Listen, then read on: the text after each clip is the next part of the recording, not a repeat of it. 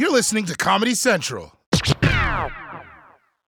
is truly an honor to have you here on the show. And just so we're all on the same page ahead of time, there are certain rules when speaking to a Supreme Court justice, especially on TV. And a few of those are um, I, I, I know that you, you cannot speak about any cases uh, or any of your colleagues or anything that could negatively impact the institution that is the Supreme Court. That is correct. That is correct. So I just have a few.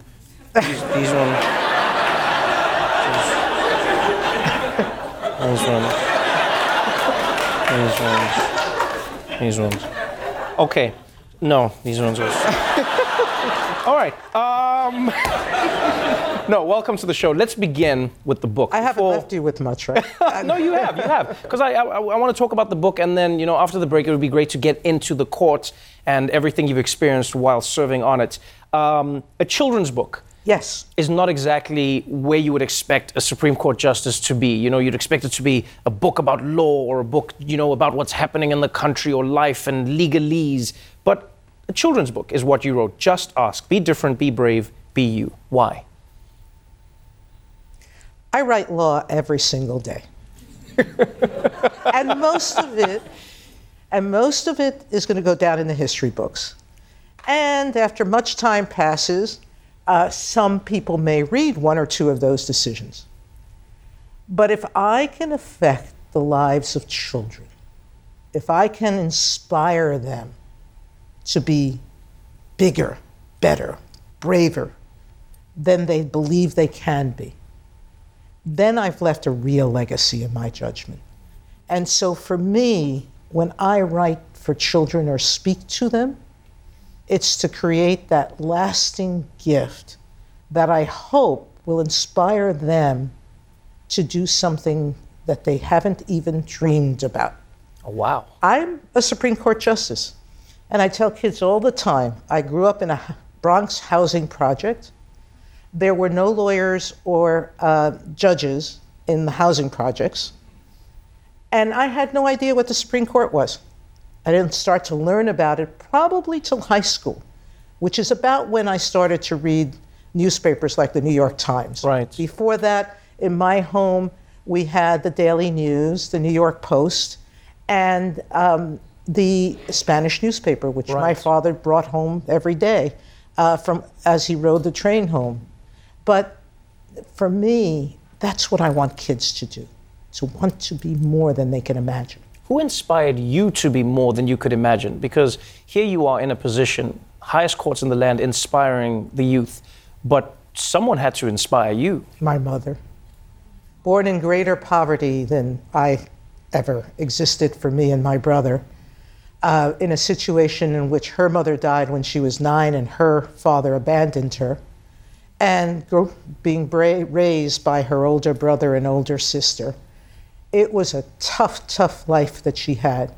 And she did what millions of other young Americans have done. She joined the Army Wow. during World War II, and she came over to the States, and she ultimately met my father, and my brother and I followed. But my mom, in her 40s, went back, not went back, went to college and um, got her registered nursing That license. is amazing. that is amazing. Wow.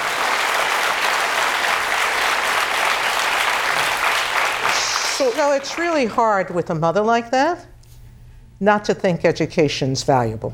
I can only imagine. And in the in the book, it really speaks to it because you are talking to kids uh, from a very personal place. The book is called Just Ask, and what I really what I really love about the book is you have these stories of a group of kids who go into a garden, and really it's a tale about children who may be facing difficulties in their lives. You know, you, you, you have a little child who has ADHD, you have another child who has Tourette's, you have Sonia who has diabetes. I, I wonder where that came from. And, um, and, and it's, it's a story about the kids having whatever they have to deal with, but the one obstacle you don't want them to face is people judging them because of what they have to deal with. Judging them because of their difference. Right. How did people judge you because of your differences? Like, was there ever something that happened to you where, where diabetes, you know, Oh. it seems like everyone just accepts that. No, but I, they don't. And the Just Ask title was born over 30 years ago. When I was seven and a half, I was diagnosed with diabetes, and I started to give myself injections of insulin every day. And as was common back then, gratefully less common today, you were, I was embarrassed by my condition. Right. I thought it showed weakness. I thought my friends would make fun of it. And so I hid it. And as I grew older and I took multiple shots a day, because at first it was only one and I did that at home, over time it grew to two shots and still at home, morning and afternoon.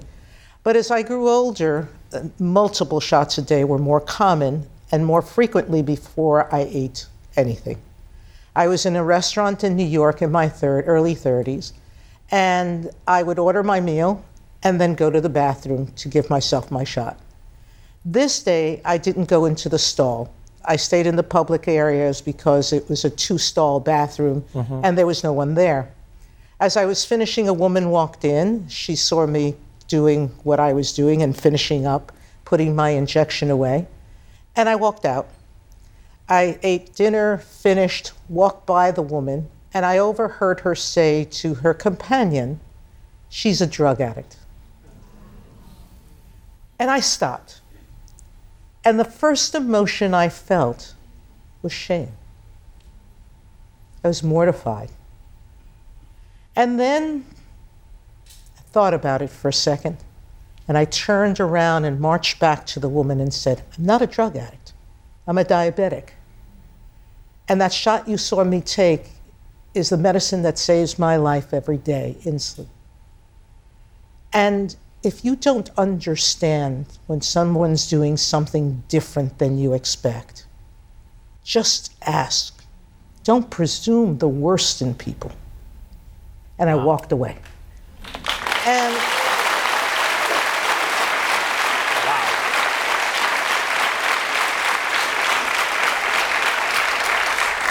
But that didn't make me decide to disclose my diabetes to others. Not yet. What happened a few years later is I was at a party that I threw at my home with some of my best friends that I have in the whole world. People who I know adore and love me and who take care of me in every situation. And all of a sudden, I fell asleep on my bed. And they thought I was asleep. I was really in a sugar low. Right. I was semi unconscious. Thankfully, someone had to uh, shake me to ask me for the telephone for a cab to go home. This is before Uber, ladies and gentlemen, and Lyft and all those other things. At any rate, um, I struggled with trying to remember the number, and I couldn't Wow. but I then just sat on a stair that was I had my backyard had um, a set of small steps and I sat down there couldn't go much further because that's what sugar lows do to you and one of my friends walked over with a piece of cake and I grabbed it with my hand and stuffed my face with it which was an unconscious reaction that I needed the sugar Because you knew cake. you needed the sugar. Right. Well, my friends didn't know what was happening because I had never told them. And so I almost died in a room full of people who loved me. And I thought about it and had a conversation with many of them afterwards about what happened, why. And I realized that I should not hide my condition.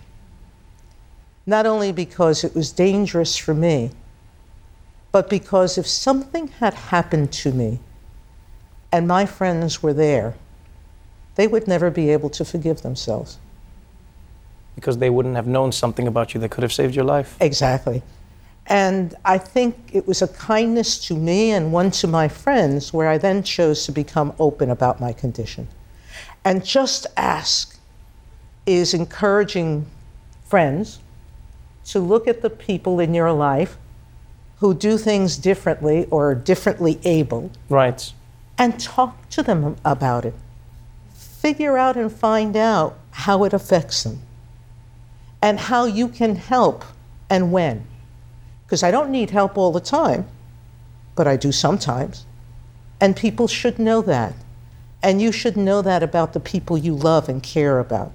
Wow. And so for me, the just ask is encouraging not just the children like me who are mm-hmm. differently mm-hmm. abled to speak about their conditions, to be brave about them in the way they are every day. Right.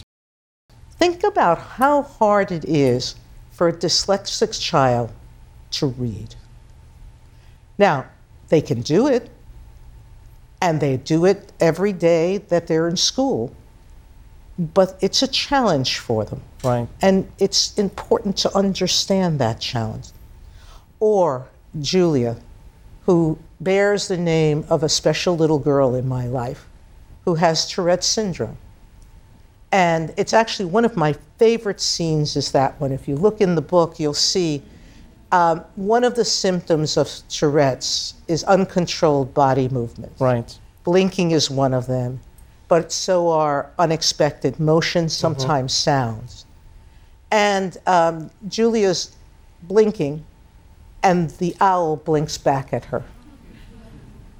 But Julia had an incident when she was smaller. She was in a uh, store, and her Tourette's went into action, and she was moving around uncontrollably. And a woman looked at her and said, Don't you have a mother that can control you? Wow. Thankfully, she, she does. She has a mother who's a school teacher and set that lady straight. Oh, oh, I love it. But Every every single story in the book has that feeling of overcoming. I also love that you you have the book in Spanish as well. Just ask y solo pregunta if I've said that correctly. And the book is available now. Just ask. I, I, I've always wondered what it is like to be on a Supreme Court, and not just in terms of the legal part of it, but all of the pressures that come with the job, you know, shaping the course of a country, and at the same time, trying to remove yourself from the fray of what's defining what is happening in that country. How removed are Supreme Court justices from the everyday fray? Like, do, are you just like Instagram only, no Twitter? Is that what you do? I don't do either. Um, some of my colleagues might. I won't give them up, okay? I'm going to say Ruth Uh, no, no, Bader no, no. Ginsburg. I'm saying Ruth Bader Ginsburg, Twitter. That's what I'm going with. I think that would be far fetched. Uh, every one of the nine justices were incredibly devoted citizens.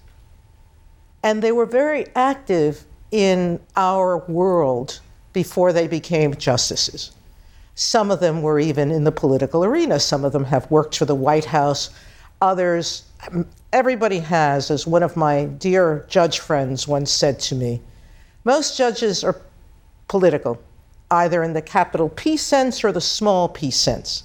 And the capital P is those who have worked in politics. The mm-hmm. small p are people like me who were involved in nonprofit organization and other go- government organizations. So everyone is an involved person. And I dare say that every one of us is a little bit above the fray because we can't comment about the fray, mm-hmm. but we certainly read about what's happening in the world and we stay tuned to the news. I'm not going to say which channels, uh, but He ev- watches The Daily Show. That's, I mean, that's what. But no, no, no, no, no, don't. No, no, no, no, no, no. You can't applaud because then it would be true. Uh, We know, but sorry. No, let's carry on. Please, I forgive them, Justice. I know. We know. But carry on. But the point is that um, we're not monastic in the sense of not knowing what's happening in the world. So how do you then, you know, relate to each other? Because you, one thing that has We don't become- talk about politics. That's interesting. That's actually what I wanted to know because you have you have nine people who have different political leanings who are all extremely skilled when it comes to applying law. And oftentimes you have to argue against each other. So when you're having lunch with each other, when you're just, you know, in that downtime, what what do you talk about? No politics. We stay away from religion and politics, the two subjects that most people who, if they don't want to fight, should stay away from. Um, and we do. So, what do we talk about? what bad movie did we see yesterday? Sometimes what good movie? Okay. What books we're reading. And most of my colleagues, myself included, love history books. And so all of us are generally reading something that we find fun and will recommend to the others. Interesting. We talk about kids, lots of talks talk about grandchildren, um, sometimes about food. Um, any topic that any group of friends would have that doesn't involve a contentious issue, we talk about. Okay, okay. So you stay away from politics and then the final episode of Game of Thrones. That makes sense. the, the, the court is constantly thrust into the spotlight, especially in American news. Now, you know, apart from presidents that come and go, apart from news stories that come and go, what do you think is important in and around, you know, a confirmation of a justice, or, or, or what do you think the most important qualities of a judge have to be? Because it is, you know, one of the highest positions you can possess in the land. Uh, I'm going to answer that differently. I'm going to answer a question you haven't asked, but I think is much more important. What should you possess as a citizen? Hmm. And I think that in this room full of people, if I ask every non lawyer in the room, and maybe some lawyers, how many Supreme Court decisions have you read from beginning to end? No one will raise their hand all the news people get is from the newspapers or television, the soundbite, Right. you know, the headline. Yes. This side won, this side lost. But nobody talks about the reasoning. Very few people do. They'll quote a sentence here, a sentence there. But I think if you're going to be an informed person, you should really read the decisions. Because that's where both sides, if there are two sides, court agrees a lot.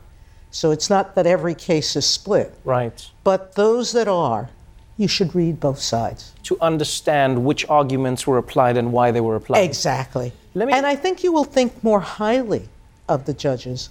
And I think you'll realize something that most people think don't think of.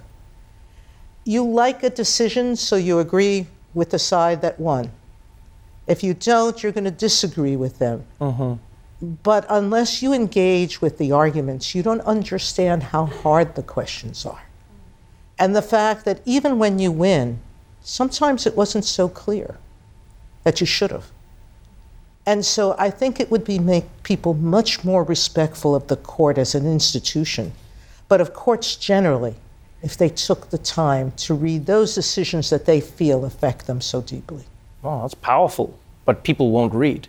Um, so my counter would But be my counter. you count on that. I, yes, no, I mean, I, I, I- you know, everyone would like the idea of everyone reading, but my counter would be what you just said. You said people get their news from the TV and the, the headlines and the sound Mm-hmm. bites. The Supreme Court is still only in written and audio form. And I'm saying, like, I could produce like a courtroom show where, like, you guys are on camera.